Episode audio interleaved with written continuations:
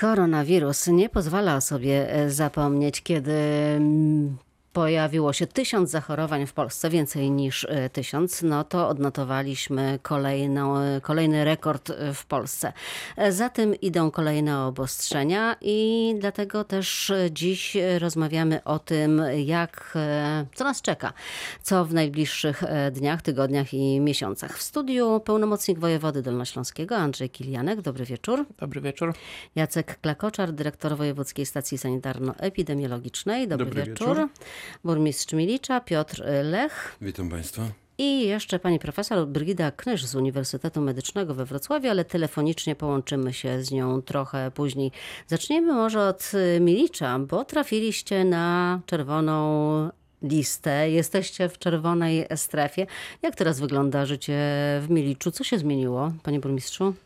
Wyjeżdżałem z Milicza w piękny, co prawda wrześniowy, ale ciągle letni wieczór i muszę powiedzieć, że e, taki piękny sielski e, obrazek na pierwszy rzut oka nie wskazywałby tego, co, e, co się dzieje. Jednakże jeden rzut oka na chodniki, na ulice, na przechodniów, na klientów w sklepach pokazuje, że, że mamy e, stan e, niezwyczajny. Od tygodnia, właściwie jutro będzie tydzień od informacji, że Milicz trafił na, do, do czerwonej strefy, to życie wyraźnie się zmieniło. Mm, Ale jak się zmieniło? Co, jak to wygląda? Wszyscy w maseczkach?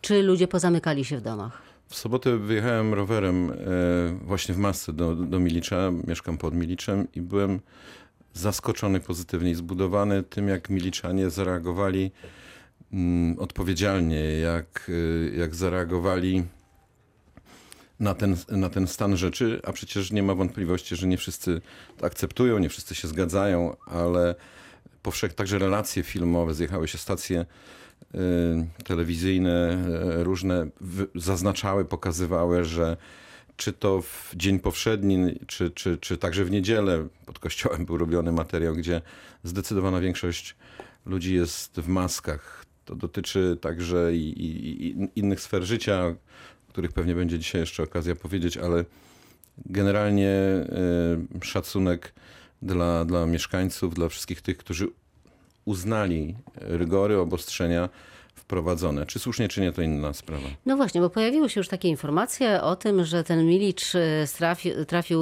znalazł się w tej czerwonej strefie przez przypadek czy przez pomyłkę.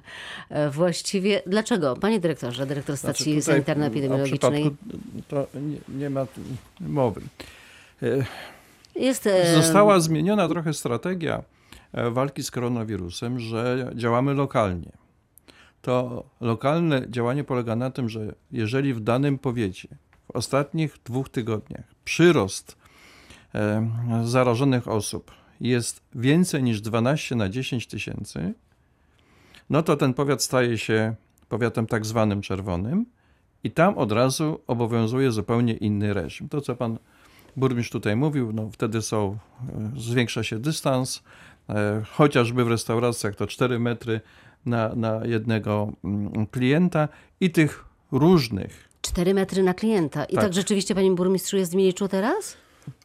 Czy To jest, czy to jest gastronomia, ale to jest cały jeszcze, cała historia y, tego przemysłu turystycznego, do- który także dotknięty jest tymi. Tutaj, tutaj y, takie tylko przykłady, ale to są również imprezy masowe, to są również y, śluby, które nie mogą odbyć się powyżej 50 osób. Dni To jest nawet również i, i, i rozgęszczenie mm, w, podczas mszy świętych, także tych różnych obostrzeń w tych czerwonych powiatach jest więcej. Dobrze, ale co takiego wydarzyło się, że ten Milicz właśnie... No, e, wydarzyło się to, że w Miliczu przyrost zakażonych został wykazany powyżej 12 na 10 tysięcy. Bo było ognisko, tak? Bo jest ognisko, jest ognisko mm, pojedyncze e, w wytwórni Pewnej. Wędlin. pewnej, Wędlin. Wędlin. E, No, tam właściciel no, bardzo ładnie z jego strony przeprowadził masowe badania swoich pracowników. No i niestety wyszło, że kilkudziesięciu tych pracowników, którzy to byli zameldowani, czy też zgłosili swój pobyt w powiecie milickim, no jest dodatnik. No, wobec powyższego podlegają izolacji. ten fakt, że zgłosili się, że mieszkają w powiecie milickim, no zaskutkował tym, no, że w Miliczu została przekroczona ta liczba 12 na 10 tysięcy, no i Milic znalazł się w ten sposób na liście czerwonych powiatów w Polsce. Tak, ale gdyby y, nie przeprowadzono tam tak y, masowych testów, tak jak na przykład na Śląsku robiono, y, masowo testowano, no to pewnie mm, skończyłoby się na tych kilku mm, stwierdzonych wcześniej przypadkach i nie byłoby żadnej strefy. Andrzej Klianek?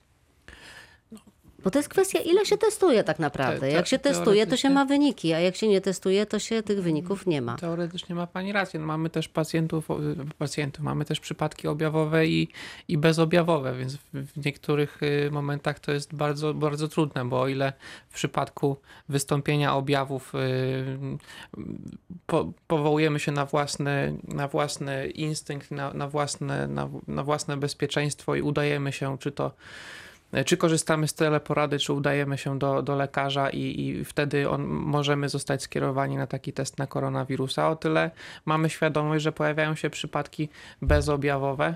Yy, No i tak, tak, tak czasami, yy, tak czasami jest. Ale czy można się spodziewać na przykład, że za chwilę powiat sąsiedni, Trzebnicki, e, też e, będzie na tej czerwonej liście, w tej czerwonej strefie?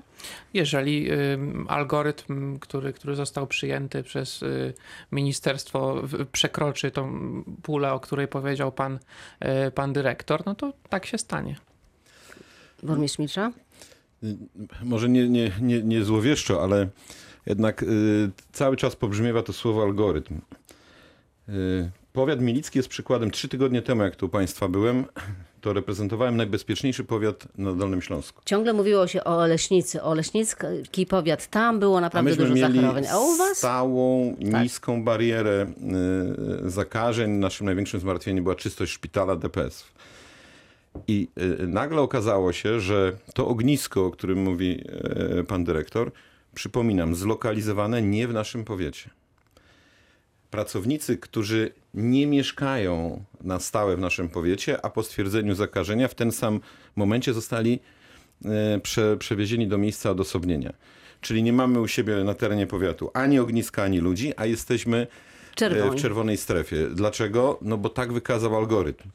Myśmy się odwołali, e, jest takie wspólne stanowisko mm, samorządów powiatu milickiego do ministra zdrowia, właśnie żeby poza algorytmem jeszcze spojrzeć na to z takiej zdroworozsądkowej strony, że sk- skoro jest tak, że nie ma tu ogniska, nie ma ludzi, no to nie zachodzi y, poza wszystkimi względami ostrożnościowymi, bo ostrożności nigdy dość, ale nie zachodzą przesłanki do tego, aby, aby jednak y, tę czerwoną strefę u nas Bo trochę tak na papierze ta czerwona strefa jest, jakby wygląda Andrzej Kilianek. No, stworzyliśmy regulamin, który na papierze jest. Natomiast y, ja chciałbym, chciałbym powiedzieć, że to nie wynika z samego algorytmu, bo to jest kwestia liczby y, zakażonych, tylko z tego, że zmieniło się miejsce docelowej izolacji. Była wskazana inna, mamy faktycznie inną. No i teraz y, droga formalna została rozpoczęta przez, przez władze y, gminy i za, zapewne to zostanie zmienione, no bo, bo,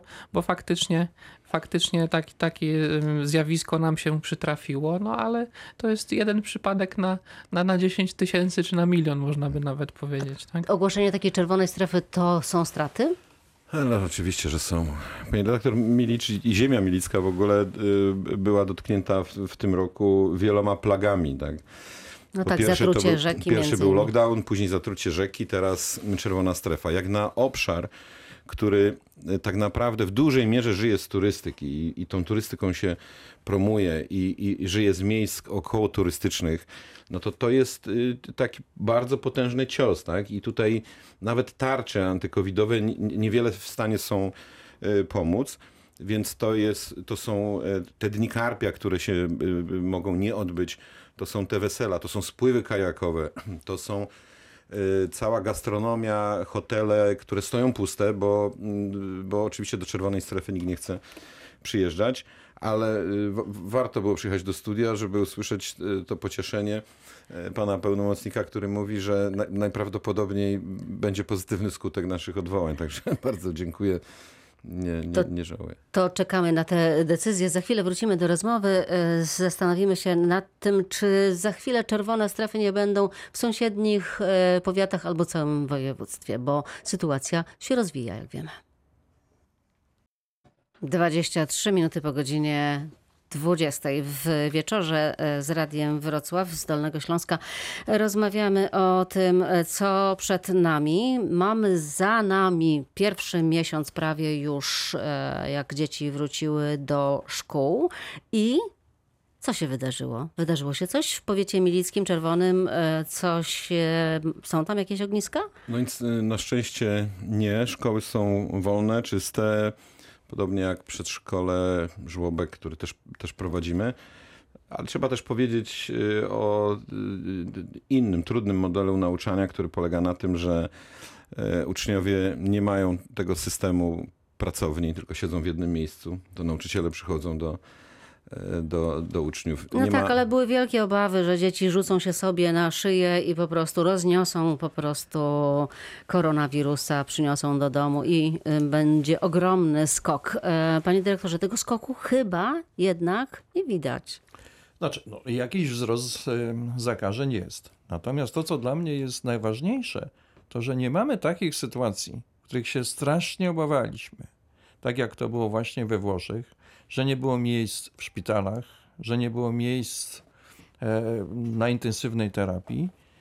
Nie było takiej sytuacji ani w marcu, w kwietniu, ani w tej chwili również takich sytuacji, żeby te ciężkie stany no, były nieodpowiednio leczone i żeby tak jak to było opisywane we Włoszech, że no lekarz decydował e, kogo do respiratora, a, a, a, a kto ma de facto no, mniejsze szanse. Także takiej sytuacji u nas nie ma. To, że jest zakażeń więcej, no to niestety tak trochę e, wynika również i z tej trochę nieprzewidywalnego wirusa, ale też i no, na jesień, zimę no w Polsce tych przeziębień jest więcej. I będzie można spodziewać się więcej. Dziś e, mamy już ponad tysiąc, takie dni się zdarzają. E, W województwie, jak e, pan się spotyka na tych rozlicznych naradach z całym sztabem specjalistów, przewidujecie taką sytuację, że tych zakażeń dziennie na Dolnym Śląsku może być dwa tysiące albo musimy się przygotowywać na każdy wariant. y, Natomiast y, nie jesteśmy bardzo daleko od takiego scenariusza. To, to trzeba sobie jasno powiedzieć, że jest jeszcze, jeszcze daleka droga do tego, żebyśmy mieli przypadków y, dwa razy więcej na Dolnym Śląsku niż dzisiaj w Polsce. W Polsce jest tysiąc, E, na- miałam na myśli, e, że na przykład dwa tysiące w Polsce, trzy tysiące w Polsce e, dziennie. To scenariusz, który chyba wydaje się jest możliwy. Przy czym- specjaliści przewidują. Przy czym przez ostatnie miesiące pracowaliśmy nad y, strategią walki z y, pandemią. My tak mówimy jesienną y, strategią. Tak, przygotowaliśmy trzy poziomy zabezpieczenia szpitali. Właściwie Ministerstwo Zdrowia nam, nam to zaprezentowało, co wdrażamy w każdym województwie i, i na tę chwilę, tak jak pan dy- dyrektor powiedział, nie mamy przypadków pod tytułem brakuje nam miejsc w szpitalach czy respiratorów i o- oby, oby tak już zostało. No ale jednakowoż scenariusze jakieś e, różne, są pewnie jakieś warianty brane pod uwagę. Nie ma dziś e, mowy o izolatoriach, które tworzono wtedy jeszcze na, na wiosnę, e, czy wyłączano całe szpitale. Wtedy sytuacja wyglądała zupełnie inaczej. Teraz Wtedy wyłączono w zasadzie życie społeczne, tak w w wielkim uproszczeniu y, mówiąc. No ale to, to były trudne decyzje i, i nawet wręcz bardzo trudne i bolesne, ale udało nam się uniknąć, obroniliśmy się przed pierwszą falą. Ja tak może górnolotnych słów u, y, użyję, ale dzisiaj jest podejście inne. Nie chcemy wracać do tak zwanego lockdownu. Przygotowaliśmy trzy, trzy, trzy poziomy zabezpieczenia. co i- to znaczą te trzy poziomy zabezpieczenia? no mamy trzy rodzaje, trzy rodzaje szpitali. Pierwszy poziom zabezpieczenia y, to, to są te, te szpitale y, powiatowe, które. To, to, też jest profesor Simon na wczorajszym na, na, naradzie nam to przypomniał i, i, i się chwalił. że to my na Dolnym Śląsku wprowadziliśmy jako pierwsi strefy buforowe. Dzisiaj to działa w całej Polsce jako pierwszy poziom zabezpieczenia, czyli każdy szpital jest przygotowany na przyjęcie pacjenta COVID. Poziom drugi, czyli y, szpitale y, zakaźne, na przykład we Wrocławiu jest to, to, to szpital przy ulicy Koszarowej y, i poziom Poziom trzeci zabezpieczenia, czyli u nas jest to wojskowy, czwarty wojskowy szpital e, kliniczny, no tam już się będą odbywały e, zabiegi pacjentów e, covidowych, którzy wymagają wysoko specjalistycznego leczenia. A ten szpital będzie też pracował, normalnie przyjmował niechorych, niezakażonych pacjentów, czy już będzie, jeśli będzie taka potrzeba, będzie już tylko to robił? W tej, w tej chwili, w tej chwili tak W tej chwili jest. pracuje normalnie, W tej tak. chwili tak jest. Natomiast no, no, to, to, to wszystko zależy też, jak się będzie nam sytuacja zmieniała. E, dzisiaj, dzisiaj jesteśmy w przededniu e, przygo przygotowania sprecyzowanej listy zabiegów, które, czy, czy, czy przypadków, które przyjmuje e, czwarty Wojskowy Szpital Kliniczny. Ale tam są przyjmowane osoby zakażone koronawirusem już w tej chwili, tak? To jest dedykowane dla, dla osób zakażonych koronawirusem, ale tak jak mówię, wymagających wysokospecjalistycznego leczenia, czyli tam, gdzie jest nie tylko koronawirus, ale też inne ciężkie przypadłości. O tym, jak świat medyczny patrzy na rozwijającą się pandemię, za chwilę porozmawiamy z profesor Brygidą Knysz z Uniwersytetu Medycznego we Wrocławiu. Za 28 minut będzie godzina 21. Wracamy do rozmowy na temat epidemii koronawirusa. Jak, jakie scenariusze możliwe są, czego się spodziewać? O tym teraz porozmawiamy z naszym kolejnym gościem, profesor Brygida Knysz z Uniwersytetu Medycznego we Wrocławiu. Jest z nami. Dobry wieczór, pani profesor. Dobry wieczór. Dobry wieczór Państwu. Pani profesor, rozmawiamy mniej więcej od marca, tak średnio raz w miesiącu i pytam Panią wtedy, czego można się spodziewać, czego Pani się spodziewa, jak będzie rozwijała się epidemia koronawirusa. Wszyscy mówią o tej jesieni i o drugiej fali. Jak Pani widzi jesień? Uważam tak samo, Pani redaktor ta epidemia będzie się rozwijała. Czy to będzie druga fala, czy to będzie ciągłość tego, co mamy w tej chwili i stopniowy wzrost liczby zakażeń, tego zobaczymy. Natomiast zdecydowanie będzie tych zakażeń więcej, już teraz to widać. Jesienią wszyscy wrócą już do pracy, jesienią wrócą studenci na zajęcia. Będzie częściowo wrócą, częściowo osób, nie. Tak. W większości jednak myślę, że wrócą. Te zajęcia będą prowadzone hybrydowo. Nie da się całych zajęć prowadzić online, bo nie da się nauczyć zawodu online. Także te zajęcia praktyczne muszą być. Mówię to o naszej uczelni, ale nie tylko.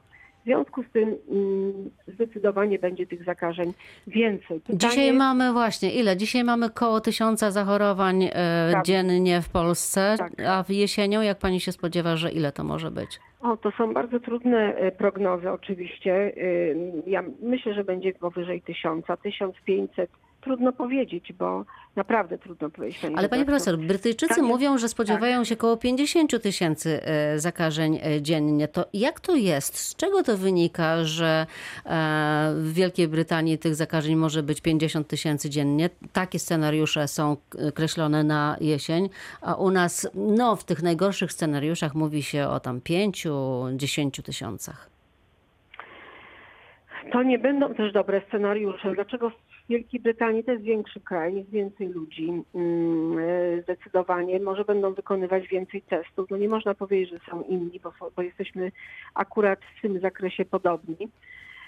Natomiast też chciałam powiedzieć, że ta liczba, ta liczba zakażeń udokumentowana będzie zaniżona, dlatego że nie będziemy wykonywać badań osobom, które spędzą 10 dni na kwarantannie i pójdą do, do pracy, bo zgodnie z zaleceniami nie tylko naszymi, ale również WHO po 10 dniach kwarantanny, kiedy kwarantannę mamy wtedy, kiedy ktoś pozostaje w domu w związku z kontaktem z osobą zakażoną, więc może się zakazić w tym czasie, ale jeżeli nie będzie miał żadnych objawów, po tych czasie wraca do pracy, wraca na zajęcia.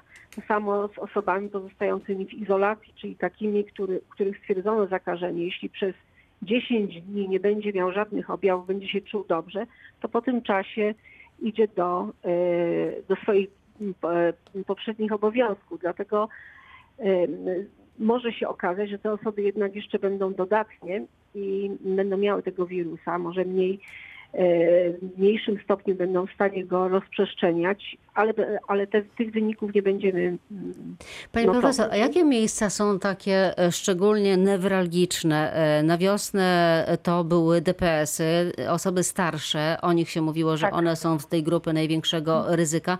Wydaje się, że teraz już tych zachorowań w DPS-ach nie ma tylu, że ta sytuacja tam jakoś została opanowana, ale też mamy doniesienia o tym, że chorują młodsze osoby też.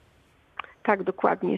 E, To nie znaczy, że w e, DPS-ach nie będzie tych zakażeń. Po prostu no, taki wirus e, o takim sposobie rozprzestrzeniania będzie mm, aktywny, że tak powiem, w tych miejscach, gdzie są skupiska, czyli w skupiskach ludzi, czyli I ludzi starszych można, i słabszych.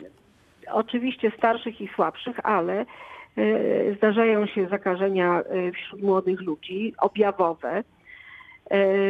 Natomiast e, jest bardzo dużo zakażeń bezobjawowych. Oczywiście to one przeważają, ale skali tego e, problemu nie znamy. Natomiast są to osoby, które ulegają zakażeniu.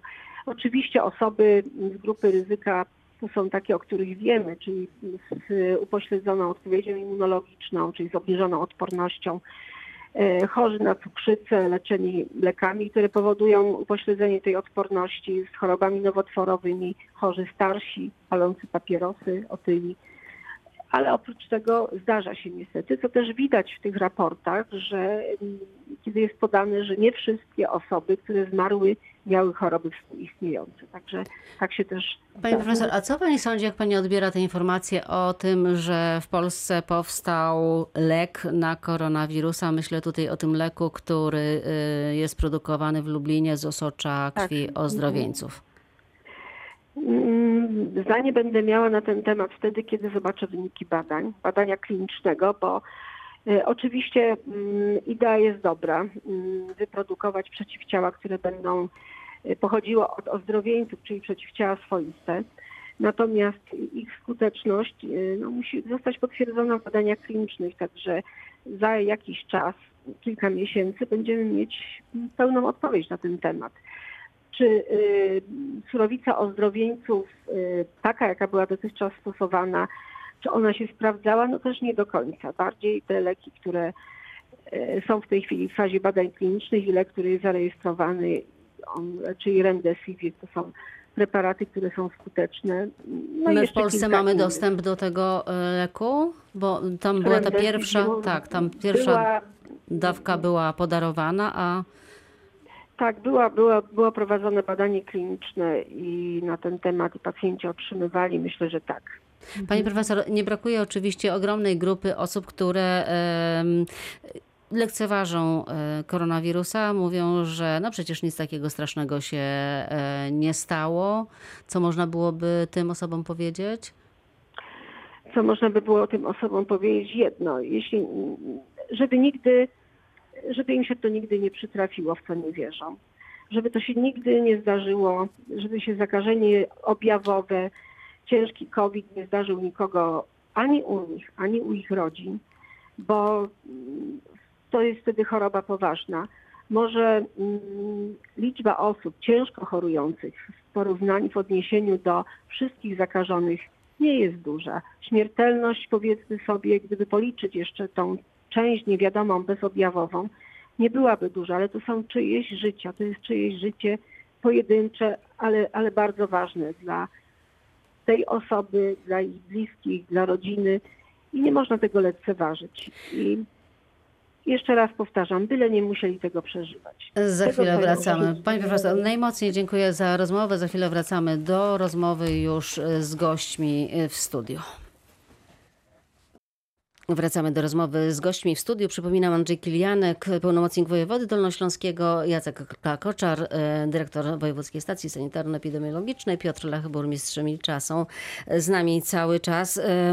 Czego możemy się spodziewać? Wszyscy mówią o drugiej e, fali. Ona nie jest wykluczona. Jeszcze do tego dojdzie do pomieszania e, koronawirusa z grypą, co trudne, utrudni diagnostykę. Gdzie są te najtrudniejsze, newralgiczne e, miejsca, e, na które trzeba jakoś szczególnie e, uważać, jakąś otoczyć szczególną e, troską? Na wiosnę były to DPS-y.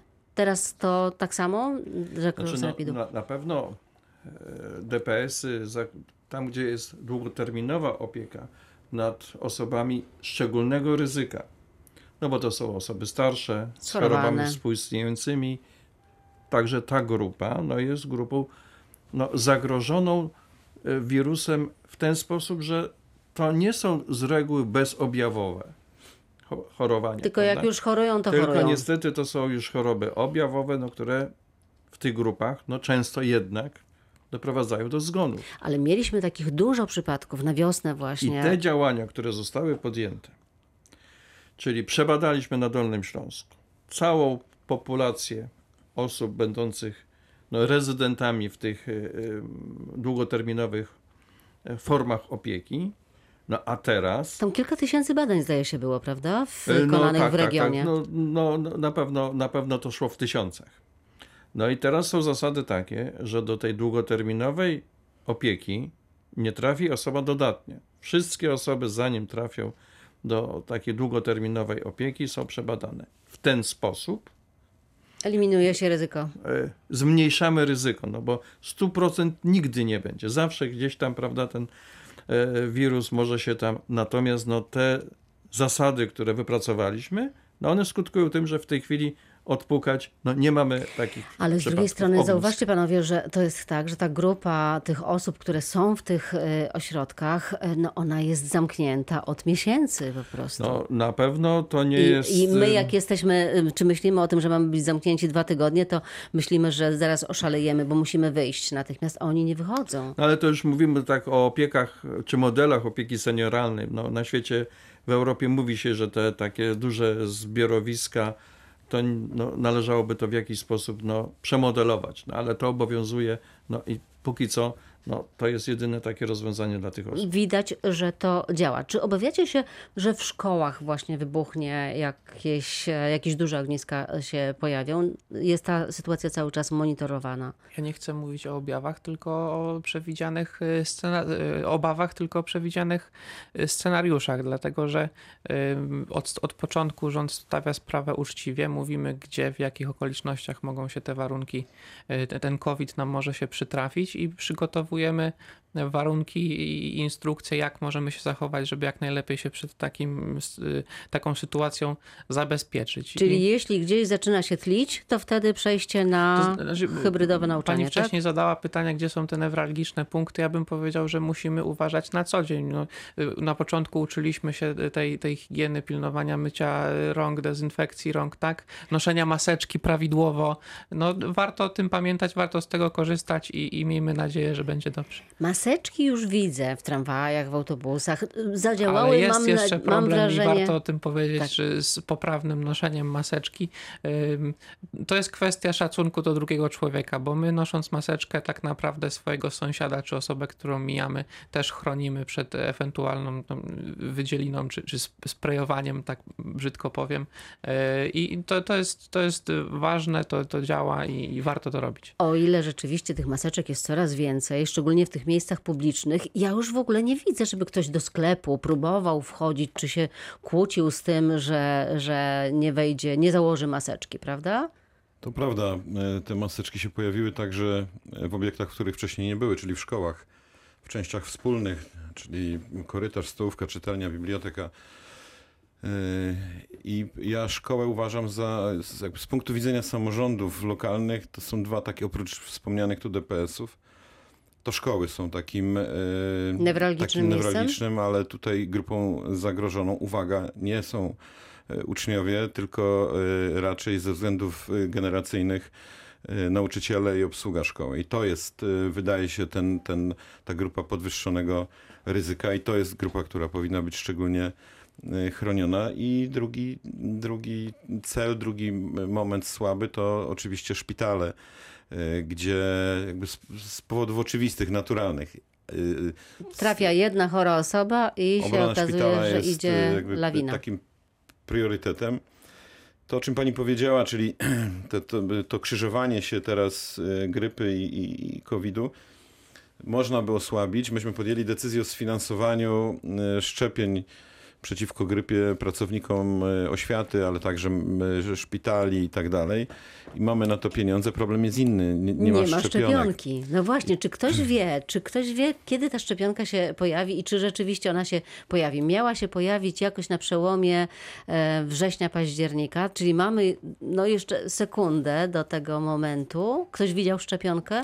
Ja widziałem e, e, cztery sztuki w mielickich aptekach. Zrobiłem taki rekonesans, to e, właśnie jeden z znajomych aptekarzy pokazał mi, mam cztery, tak? I, i, i na razie tyle. Milicz jest małym miastem, co prawda, powiat też niewielkim, ale cztery nie załatwia problemu. Pełnomocnik wojewody widział sz- szczepionkę na grypę? Gdzieś one się pojawiają, krążą, Czy są gdzieś powiedziała Pani na magazynowane? przełomie września, października, jeszcze do października kilka dni mamy, więc... Ale są jakieś, jakieś sygnały właśnie, A, że to- rzeczywiście ona się... Dwa czy cztery miliony obie, o, zadeklarowało ministerstwo. Już teraz, prze- przepraszam, nie pamiętam, bo to było ładnych y, kilka dni temu, ale to były liczby w milionach, y, jeżeli chodzi o zapewnienie czy zabezpieczenie y, szcze, y, szczepionek na, na grypę. Czyli co, spokojnie czekać, tak? I one będą, pana No, zdaniem.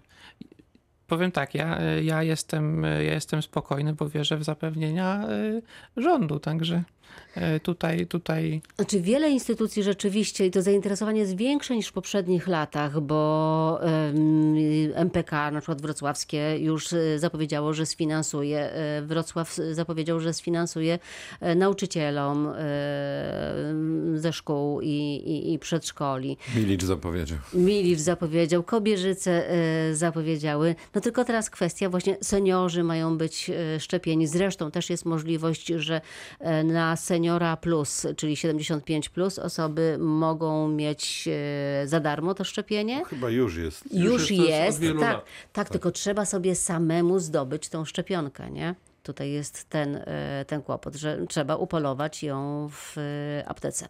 No ale na razie jej e, nie ma. E, Jak e, jeszcze wykorzystam e, tutaj obecność pełnomocnika e, wojewody, mieliśmy ten początek e, pandemii w Polsce, kłopoty z, ze sprzętem jednorazowym, z respiratorami, z maseczkami, kombinezonami i tak. E, Były transporty e, z Chin. Jak teraz wygląda to zaopatrzenie szpitali, przychodni? Bo pewnie jest lepiej niż e, w, w marcu. sp- sprostowanie. Kwietniu. To nie był problem Polski, tylko to był problem Całego globalny świata. całego świata. Yy, Sytuacja mm, stała się taka, że popyt na produkty, które pani wymieniła, drastycznie wzrósł. Tak, to wiemy, I- ale jak jest teraz właśnie? Jak E, wygląda teraz sytuacja, jeśli chodzi, bo pamiętam jak szpitale mówiły, że tak, my mamy kombinezony na dwa dni, a dziennie na przykład w szpitalu zakaźnym zużywało się 400 kombinezonów. W tej chwili nie mam sygnałów, żeby, żeby e, brakowało e, sprzętu. Ten sprzęt jest, jest uzupełniany.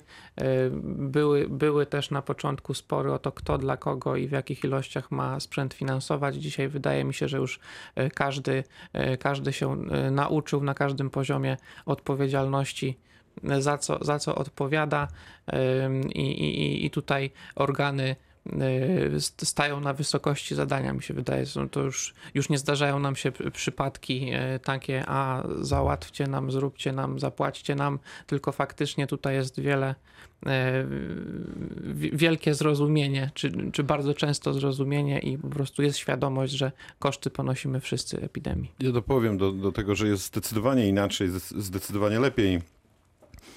Te marcowe e, i kwietniowe e, duże perypetie z ilością maseczek, rękawic, e, wszystkich tych środków ochronnych, no dzisiaj one właściwie nie występują, dlatego że bardzo duże ilości płynów odkażających, właściwie dzisiaj my ich jeszcze nie, nie kupowaliśmy ani dla szkół, ani dla instytucji, bo one są z rozdzielnika rządowego i poprzez chyba akurat poprzez struktury ratownicze, chyba straży pożarnej były On re- jest dostępny, rozumiem. Tak, nie ma problemu dziś e, z Nie ma. płynem Także w tej, w tej takiej detalicznej sprzedaży nikt nie ma dzisiaj z tym e, problemów, ale mówimy o instytucjach, przede wszystkim o szpitalach i tak jak na początku samorządy e, składały się, kupowały, fundowały, tak dzisiaj trzeba powiedzieć, że dostęp do tych środków jest.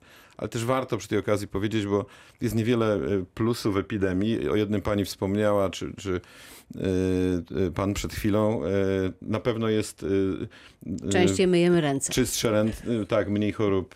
Jest, nauczyliśmy się zdalnie pracować, to bez, bez porównania. Ale jest jeszcze właśnie ten e, społeczno-obywatelski odruch, który szczególnie wiosną był bardzo aktywny, gdzie ludzie składali się, przywozili, darowali, przekazywali jeden drugiemu nieodpłatnie z dobroci serca, więc kilka takich tych plusów dodatnich bym w tej całej his- w tym nieszczęściu też zauważył. To czego e, sobie, czego się spodziewamy e, za miesiąc, jak się spotkamy tutaj, to będziemy mówić o tym, że jest. Czego się spodziewamy, no to za miesiąc będziemy wiedzieli. Sytuacja jest naprawdę bardzo zmienna. A te pewne zachowania społeczne, które się Zadziały. zadziały, no to skutkują również, że prawdopodobnie będzie i tak zwanych przeziębień mniej.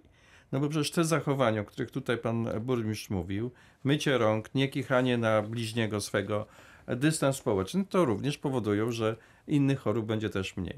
Dzisiaj na pewno to wiemy i na pewno to mamy. Dystans, maseczki, mycie Izolacja, rąk obserwacja. i izolacja, obserwacja.